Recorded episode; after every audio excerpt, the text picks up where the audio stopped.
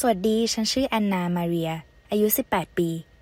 ฉันอยากจะส่งคำทักทายจากที่นี่แคลิฟอร์เนีย สถานที่ที่ฉันเกิดและเติบโตขึ้น ไปยังทุกๆ คนที่กำลังฟังฉันอยู่ ฉันเดาว่าพวกคุณส่วนใหญ่ต้องคิดถึงแคลิฟอร์เนียในรูปแบบที่แตกต่างกับฉันอย่างสิ้นเชิง ก็นะ ฉันเป็นคนเม็กซิกัน เกิดที่เมืองบาฮาแคลิฟอร์เนีย และอาศัยอยู่ในเมืองใหญ่ใกล้ชายแดนประเทศอเมริกา วันหนึ่งเมื่อนานมาแล้ว พ่อแม่ของฉันเดินทางข้ามชายแดน และฉันก็ไม่เคยเห็นพวกเขาอีกเลย ฉันเล่าให้คุณฟังได้มากมายเกี่ยวกับการอพยพ ครอบครัวแตกแยก เสียเพื่อน ความยากจน และการแบ่งชนชั้น แต่วันนี้ฉันจะเล่าถึงสิ่งที่เกี่ยวข้องกับชีวิตของฉัน มันเริ่มเมื่อตอนที่ฉันอายุเจ็ดขวบ พ่อแม่ทิ้งฉันให้อยู่ในบ้านที่ว่างเปล่าแล้วก็หนีไป มันอาจจะฟังดูน่ากลัว แต่นั่นคือสิ่งที่เกิดขึ้นจริง มีอยู่วันหนึ่งพ่อแม่บอกว่าจะบอกอะไรบางอย่างที่สำคัญมากกับฉัน ฉันไม่เข้าใจว่ามันเกิดอะไรขึ้น ได้แต่เห็นสีหน้าของพ่อแม่ที่โศกเศร้า ซึ่งมันก็เป็นแบบนี้บ่อยครั้ง แต่ครั้งเนี้ยแตกต่างออกไป มันมีความมุ่งมั่นบางอย่างปนอยู่ในความเศร้าที่มีอยู่แล้ว ซึ่งทำให้พวกท่านดูหดหู่ ฉันกลัวมากแล้วก็เลยตั้งใจฟัง พวกท่านบอกว่าจะต้องจากไป อาจจะใช้เวลานาน แต่ก็ไม่มีอะไรต้องเป็นห่วง เพราะทุกอย่างที่พวกท่านทำก็เพื่อฉัน แม่กอดฉันและสัญญาว่า เมื่อพวกท่านได้ชีวิตใหม่ที่ดีขึ้นจะกลับมาหาฉันแน่นอน ใช่ ฉันจำคำพูดเหล่านี้ได้แม่นเลย จากนั้นพ่อแม่ให้ของขวัญฉันไว้ เป็นตุ๊กตางูผ้าที่มีสีหน้าใจดีแปลกจากงูทั่วไป ฉันเก็บมันไว้เป็นหนึ่งเป็นเครื่องราง และตอนนี้มันก็เก่ามากละ แต่เมื่อตอนที่เจ้างูตัวนี้ยังใหม่ ๆ ฉันเอามันมากอดแล้วก็หยุดร้องไห้ ฉันเองก็พอมีของเล่นอยู่บ้าง แต่ไม่มีชิ้นไหนใหม่และสวยเลย ฉันยังคงกลัวและไม่เข้าใจว่าพ่อแม่ไปไหนและไปเพราะอะไร แล้วทำไมถึงต้องทิ้งฉันไว้คนเดียวด้วย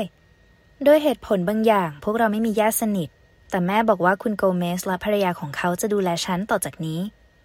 คุณโกเมสและภรรยาเป็นเพื่อนบ้านของเรา ฉันรู้จักพวกเขามาทั้งชีวิต อย่างน้อยนี่ก็เป็นข่าวดีที่ให้กำลังใจฉัน ฉันตั้งตารอคุณนายโกเมส ส่วนพ่อแม่ของฉันได้เก็บกระเป๋าแล้วก็ออกจากบ้านไปโดยไม่หันกลับมา ตอนนั้นฉันไม่เข้าใจว่า พ่อแม่ไม่เพียงแค่ออกไปไม่กี่วัน แต่พวกเขาไปต่างประเทศเพื่อหางานที่ดีกว่า ซึ่งไม่สามารถหาได้ในประเทศนี้ และแน่นอนฉันไม่เข้าใจว่าพวกท่านกำลังไปที่นั่นอย่างผิดกฎหมาย ซึ่งคุณนายโกเมสอธิบายให้ฉันเข้าใจในภายหลัง สามีภรรยาโกเมสไม่ได้ให้ฉันไปอยู่ในบ้านของพวกเขา บ้านของครอบครัวฉันน่ะเล็กมาก และของพวกเขาก็ด้วย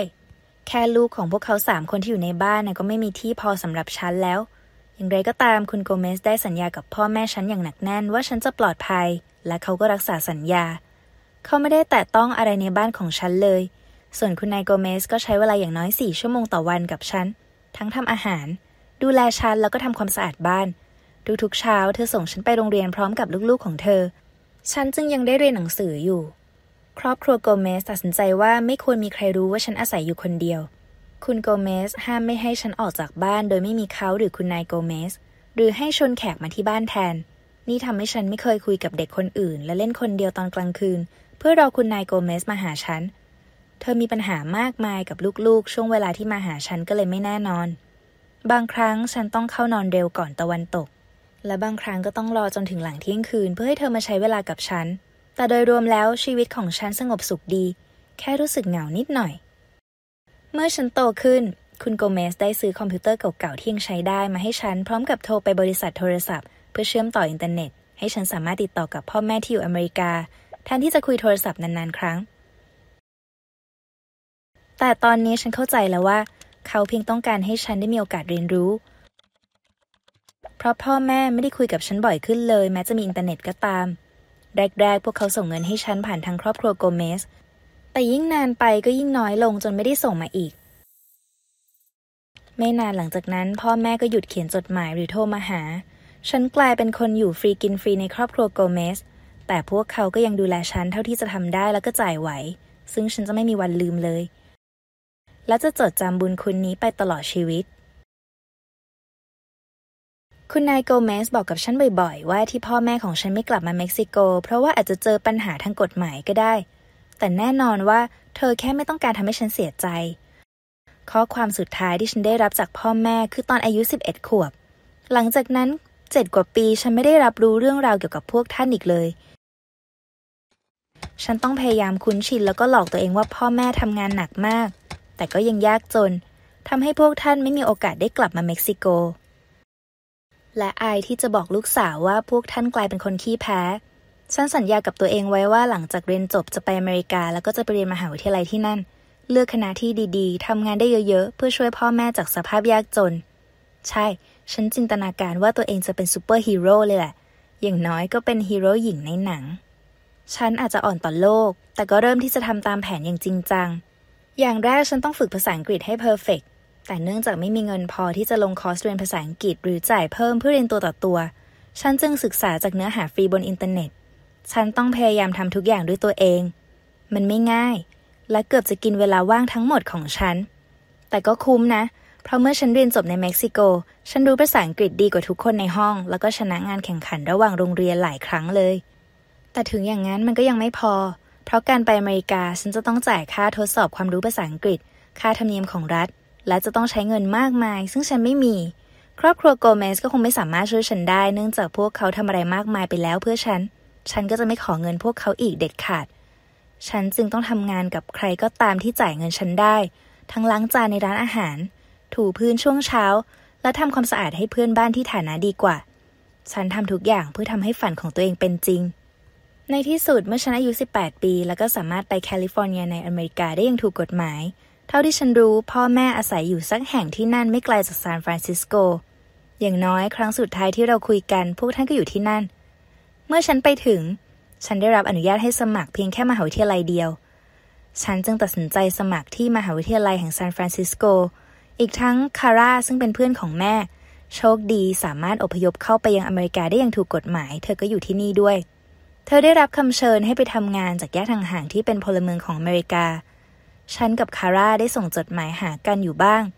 แต่เนื่องจากเธอไม่มีข้อมูลเกี่ยวกับพ่อแม่จะบอกฉันแล้ว การคุยทางจดหมายจึงหยุดไปโดยปริยาย และตอนนี้ฉันพิมพ์ไปหาเธอว่าฉันกำลังจะไปที่เมืองนั้น เธอตอบกลับมาอย่างกระทันหันว่า เธอพร้อมที่จะคุยกับฉันเรื่องพ่อแม่ของฉันแล้ว แต่ต้องคุยกันต่อหน้าเท่านั้น ฉันรู้สึกร้อนรนแล้วก็โกรธคาร่ามาก ถ้าเธอรู้ว่าพ่อแม่ฉันอยู่ที่ไหนทำไมหลายปีที่ผ่านมาถึงปิดปากเงียบล่ะ แต่เมื่อเราเจอกันในสวนสาธารณะและคาร่าบอกความจริงให้ฉันรู้ มันก็ไม่มีคำถามไหนที่ไร้คำตอบอีกต่อไป ก็ชีวิตของพ่อแม่ฉันในอเมริกาค่อนข้างลำบากเลย เนื่องจากพวกท่านไม่มีเอกสารทางกฎหมายเลยไม่สามารถหางานดีๆ ได้ และถูกบังคับให้ย้ายจากที่หนึ่งไปอีกที่หนึ่งอยู่ตลอดเวลา ทั้งยังกลัวตำรวจกับหน่วยงานตรวจคนเข้าเมือง ต่อมาพ่อก็เข้าไปพัวพันกับอาชญากร ซึ่งคาร่าไม่แน่ใจว่าท่านทำอะไร เธอเลยไม่ได้พูดตอนที่เล่าให้ฟัง และขอให้ฉันทำเช่นเดียวกันเพราะยังไงพ่อก็เสียไปแล้ว และการไปตัดสินท่านก็ไม่ทำให้อะไรดีขึ้น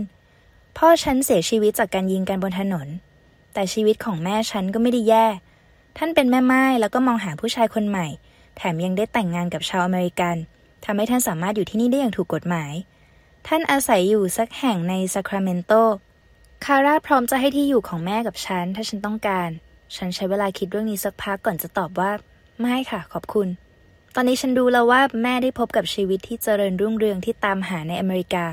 และฉันตระหนักได้ว่า ที่นั่นน่ะไม่ใช่ที่ของฉัน นี่เป็นตอนจบเกี่ยวกับพ่อแม่ของฉัน มันเป็นความจริงที่ปวดร้าว แต่ฉันตัดสินใจที่จะมองมันอีกมุมหนึ่ง สิ่งที่ดีที่สุดที่พ่อแม่ทำได้คือหายไปจากชีวิตฉันทำให้ฉันโตขึ้นมาอย่างแข็งแกร่งโดยไม่มีพวกเขา อีกทั้งมันยังเป็นแรงจูงใจให้ฉันเรียนหนักแล้วก็มุ่งมั่นกับชีวิต ฉันเขียนเรื่องนี้ในเรียงความสร้างแรงบันดาลใจให้คณะกรรมการรับสมัครของมหาวิทยาลัย เฮ้อ ปีนี้ฉันก็ยังไม่ได้ทุน แต่ก็ได้รับคำชมมากมายจากคณะกรรมการ รวมถึงคำให้กำลังใจแล้วก็บอกให้กลับมาลองใหม่ครั้งปีหน้า ขอบคุณที่ฟังเรื่องราวของฉันตั้งแต่ต้นจนจบจำไว้ไม่ว่าชีวิตจะลำบากแค่ไหน หรือไม่ว่าคุณจะเคยเจอโศกนาฏกรรม หรือมีปัญหามากมาย อย่ายอมแพ้เพราะมันจะทำให้คุณเข้มแข็งขึ้น ดังนั้นจงมีความสุขอยู่เสมอ และอย่าลืมกดติดตามช่องนี้ด้วยล่ะ